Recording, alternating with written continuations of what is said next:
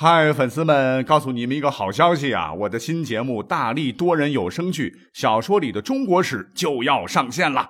想要了解新节目或者跟我互动聊天，赶快来加入 VIP 粉丝群，入群二维码就在本期节目的声音简介中。你也可以添加我的小号，拼音大历史加六零六 D A L I S H I 六零六，然后拉您入群，我在那儿等你。大家好，非常感谢各位的守候。那前段时间我得了重感呐，呃，到现在为止啊，已经恢复了百分之八十的功力了，可是还是感到浑身没劲儿。那我会继续的休养啊，调理好身体啊，制作更好的节目给各位。哎，说实话也特别感谢各位听友啊，呃，知道我感冒以后，一直不停的给我留言哈，对我是嘘寒问暖啊，谢谢大家啊，在这里也提醒各位啊，天气变换啊，现在还没有完全的稳定下来，一定要及时的增添衣物啊，以免重感啊，像我这样啊，就得不偿失了。那今天为大家带来什么样的内容呢？我们今天呢，专门来讲讲老司机的那点事儿啊。据说这个“老司机”这个词儿好像经常被用到污的地方啊，少儿不宜。哎，不过各位放心啊，咱们今天讲的呢，就是古代的司机的故事。那你可能就问了，说古代有司机吗？当然有哈，不过是马车的司机。那指代这个职业的字啊，叫做“御”啊，驾驭的“御”。御史马也。那说到这儿啊，你可能不满足啊，是不就可能还会有这样的想法，就是说古代驾马车跟现在驾驶车辆是不是一样？是不是要考驾照呢？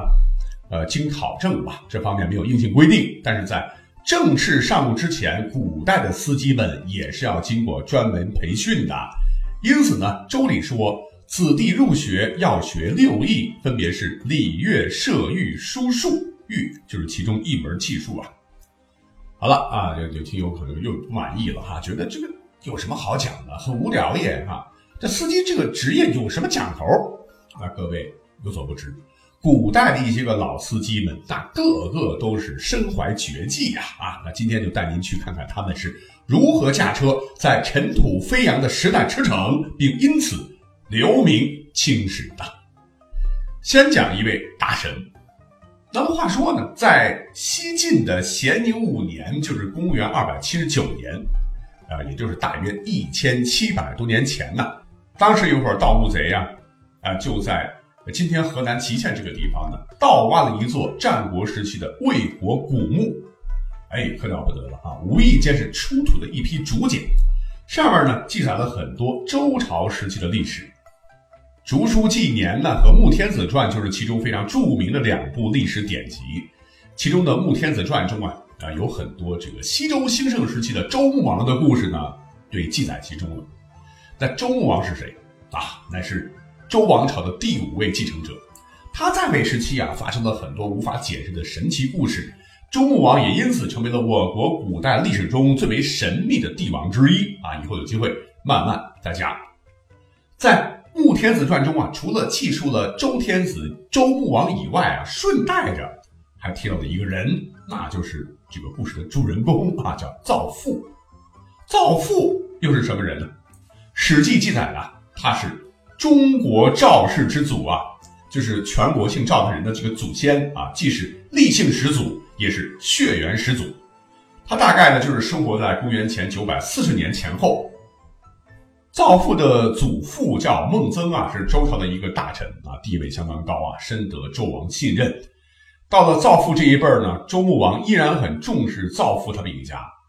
那别的贵族啊，都喜欢琴棋书画啊，只有造父他独树一帜，就喜欢是钻研驾驭马车的技术。周穆王啊，呃，没有因此而看低了造父啊，反而呢，直接就封了造父为自个儿的御用司机。由此呢，赵父也成为了我国有史以来记载的第一位老司机，而名垂青史。那之前说过，各行各业都不是有祖师爷嘛？那司机师傅的祖师爷是谁呢？就是赵父啊。那人家赵父能够青史留名啊，除了运气好赶了个第一，那技术也是相当了得。那我们都知道，古代马车的结构跟咱们现在的马车结构可有些不一样啊。这个车与马之间的连接部分。分别叫做圆、横和颚，这三部分可是死的、固定的啊，所以车跑起来拐弯时很不方便。外加呢这个车轮也是硬的，没有减震的，所以在弯曲的路上或者水岸边行驶，稍不留意就可能颠着翻车。那造父能给天子当司机，技术绝对不是盖的。那在《穆天子传》中就曰啊，这个周穆王啊，平时特别喜欢云游四方搞视察。呃，有一回呢，他的队伍啊就向西跑到了昆仑山。这个周穆王呢，终于有幸见到了呃居住在此而自个儿已经倾慕已久的女神，叫西王母。那这西王母在神话体当中也很重要了哈，据说她是王母娘娘的一个原型儿。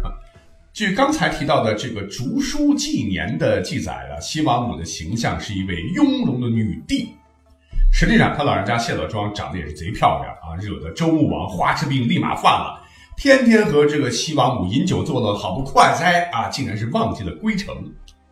恰在这时呢，当时有个诸侯国叫徐国。国君呢，唤作徐衍王啊，是相当有野心。这周天子有事没事就出去公款旅游啊，已经搞得这国库空空了。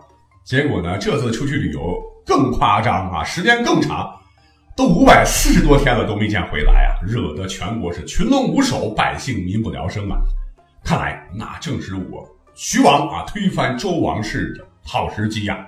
他就趁着这个周穆王和西王母远隔几千里之外卿卿我我，公然在国内造起反来，啊，因为历史上这个徐衍王呢还算是一个仁义之君吧，所以这个火点起来之后呢，全国响应的不少，眼看着周朝的就就要被推翻了，那徐衍王这边造反的消息是千里加急呀，啊，最终还是送到了，呃，夜夜笙箫的周穆王手上啊，周穆王一看这竹简。当时惊得一头大汗，赶紧扔下西王母啊，命令这个造父立即驾车回都城。造父不愧是老司机，关键时刻不掉链子，是架起车，挥起鞭，马蹄通通通通通通啊！这马车仿佛是腾云驾雾一般，日驰千里，风驰电掣的，让周穆王以最快的速度赶到了镐京。那正是由于周穆王这赶回来比较及时啊。啊，底下的人也都来了士气啊！周穆王赶紧是调兵遣将，最终是将徐衍王生擒，避免了周王朝变成徐王朝，挽回了大周的这个颜面。那你说这次事件如果没有造父的话，周穆王保不齐会落得个末代君王的下场，大周有可能就会在公元前九百多年就灭亡了。那改写了历史的走向，这个造父是功不可没的。除了这个造父的驾驶技术过硬啊，老司机的这个人品呢也是顶呱呱，被史书所称道。所以这次平定叛乱之后呢，周穆王对这个造父是大加封赏啊，把当时当时的赵城，就是今天这个山西洪洞这个地方，赐给了他作为造父的封邑。自此以后呢，造父就成为了战国时期的这个赵国的始祖了。好，那因为造父是中国历史上第一位有名有姓的司机了，我们就多讲了一些啊，挤占了历史上。挺有名的其他几位老司机的时间，我们抓紧来讲讲下面几位主人公的故事吧。那下面这个故事我之前是讲过的哈，只是要提醒大家啊，不是每个司机都像造父那样实在。在古代嘞，那有事儿没事儿啊，千万别惹着老司机，否则后果相当严重啊。话说在春秋时啊，当年的这个郑国和宋国两国交战，这个宋将叫华元，这个炖羊肉啊来。犒赏士兵，偏偏呢到了自个车夫叫杨真这里啊，肉没了。哈，这个杨真这个没吃上肉啊，嘴上不说，心里想不通。次日交战呢，这个华元刚上车啊，这个杨真一抖缰绳，直奔郑国大营。华元当时纳闷了，哎，说你小子往哪走呢？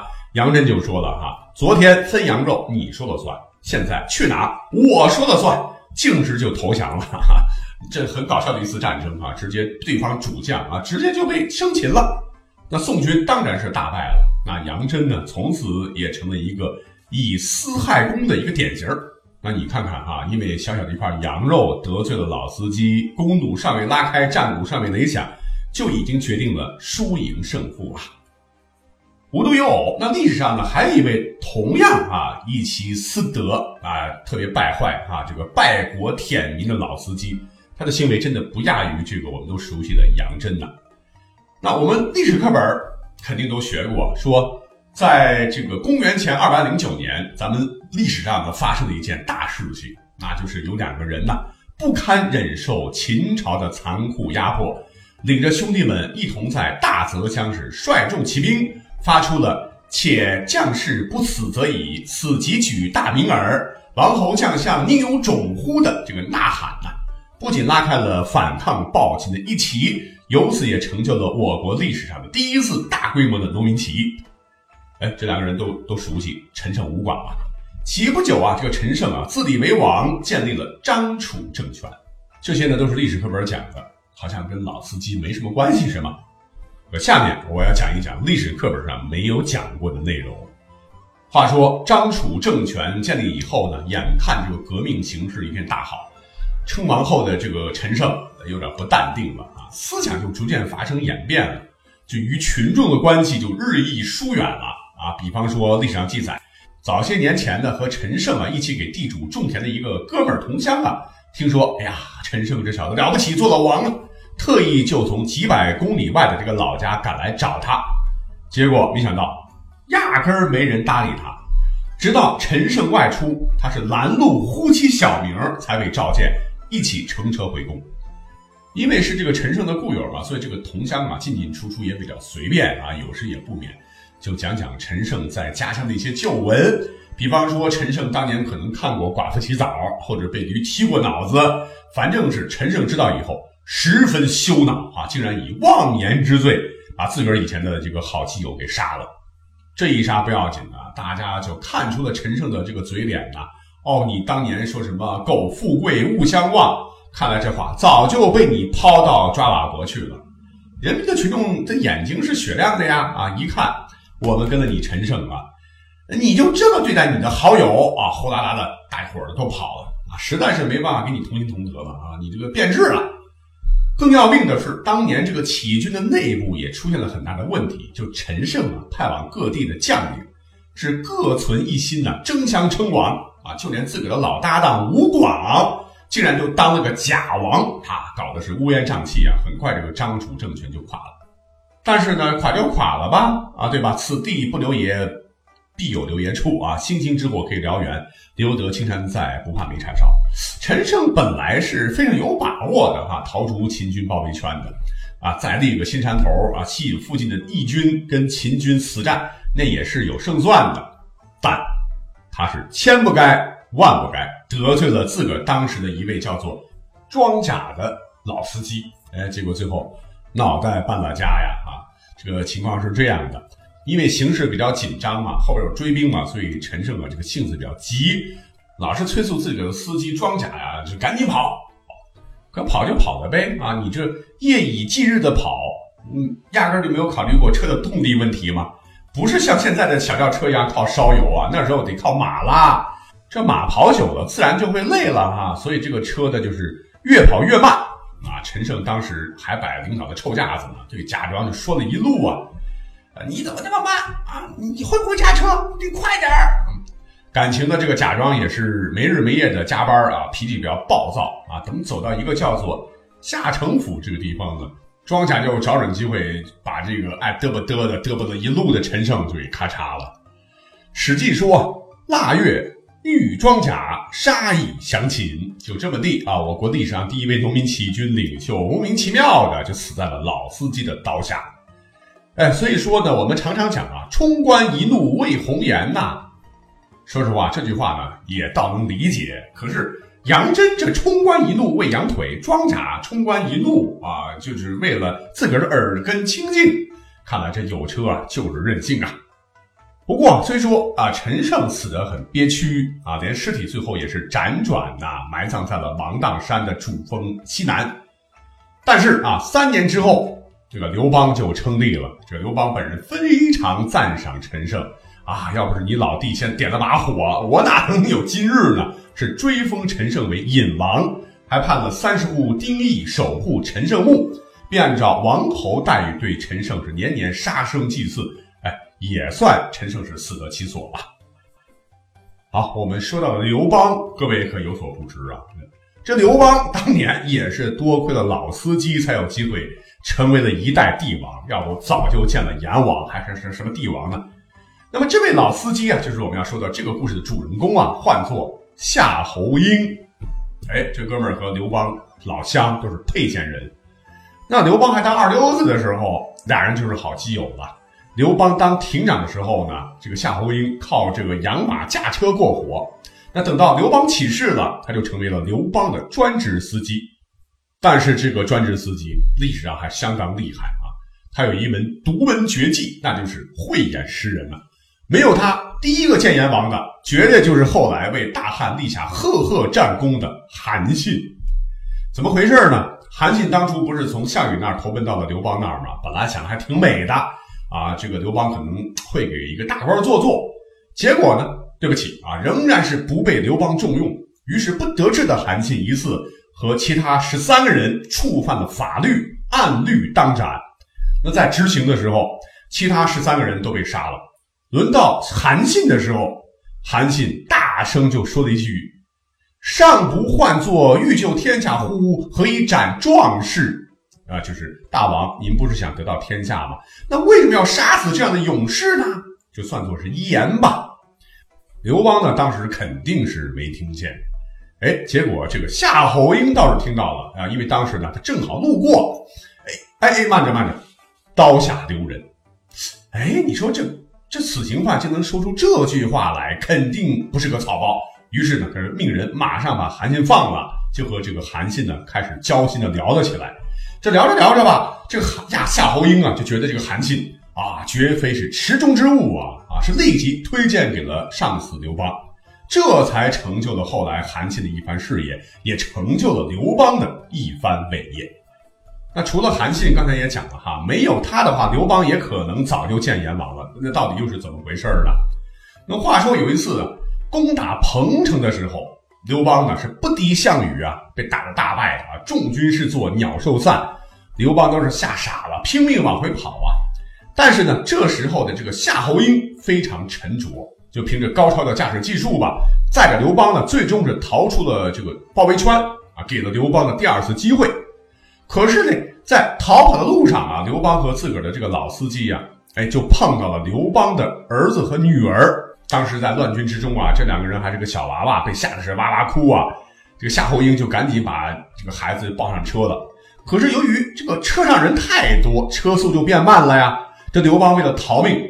你猜怎么着？直接就一脚把一双儿女踹下了车啊！要不是夏侯婴立即停车，亲自把刘邦的女儿和儿子再抱上车啊，如是两三回，最后啊是不顾刘邦拔剑威胁要杀了自个儿哈，那之后大汉的历史可能真的又该改写一次了啊！因为这个被刘邦踢下去的几次的儿子，正是后来的汉惠帝。那女儿呢，就是后来的鲁元公主。那后头就是在公元前两百年的时候，刘邦呢是率三十二万大军，是向北挺进呢，要攻击匈奴。结果中的是匈奴人的埋伏，被围于平城白龙山。当时形势也是很危急啊！要不是靠着这个夏侯婴高超的车技，呃，还有违反他的命令啊，一定要照着那个路线走啊！我估计啊，这个刘邦这一次那真的是相当危险。所以呢，真的可以这么讲啊！如果没有老司机夏侯婴的一次次出手，那汉朝四百年的江山，还真不能确定立不立得起来啊！呃，那所以说呢，要评中国第一好司机，除了造富之外，那老司机夏侯婴非他莫属也。好了，讲到这儿啊，其实本人个人也是非常的非常尊重汽车驾驶员这个职业的啊，也算是本期呃讲几个有关司机师傅的历史故事啊，送给各位司机师傅听听吧。也感谢啊你们的这个辛勤付出，啊讲到这儿啊，我们本期节目就到此结束了，下期再见。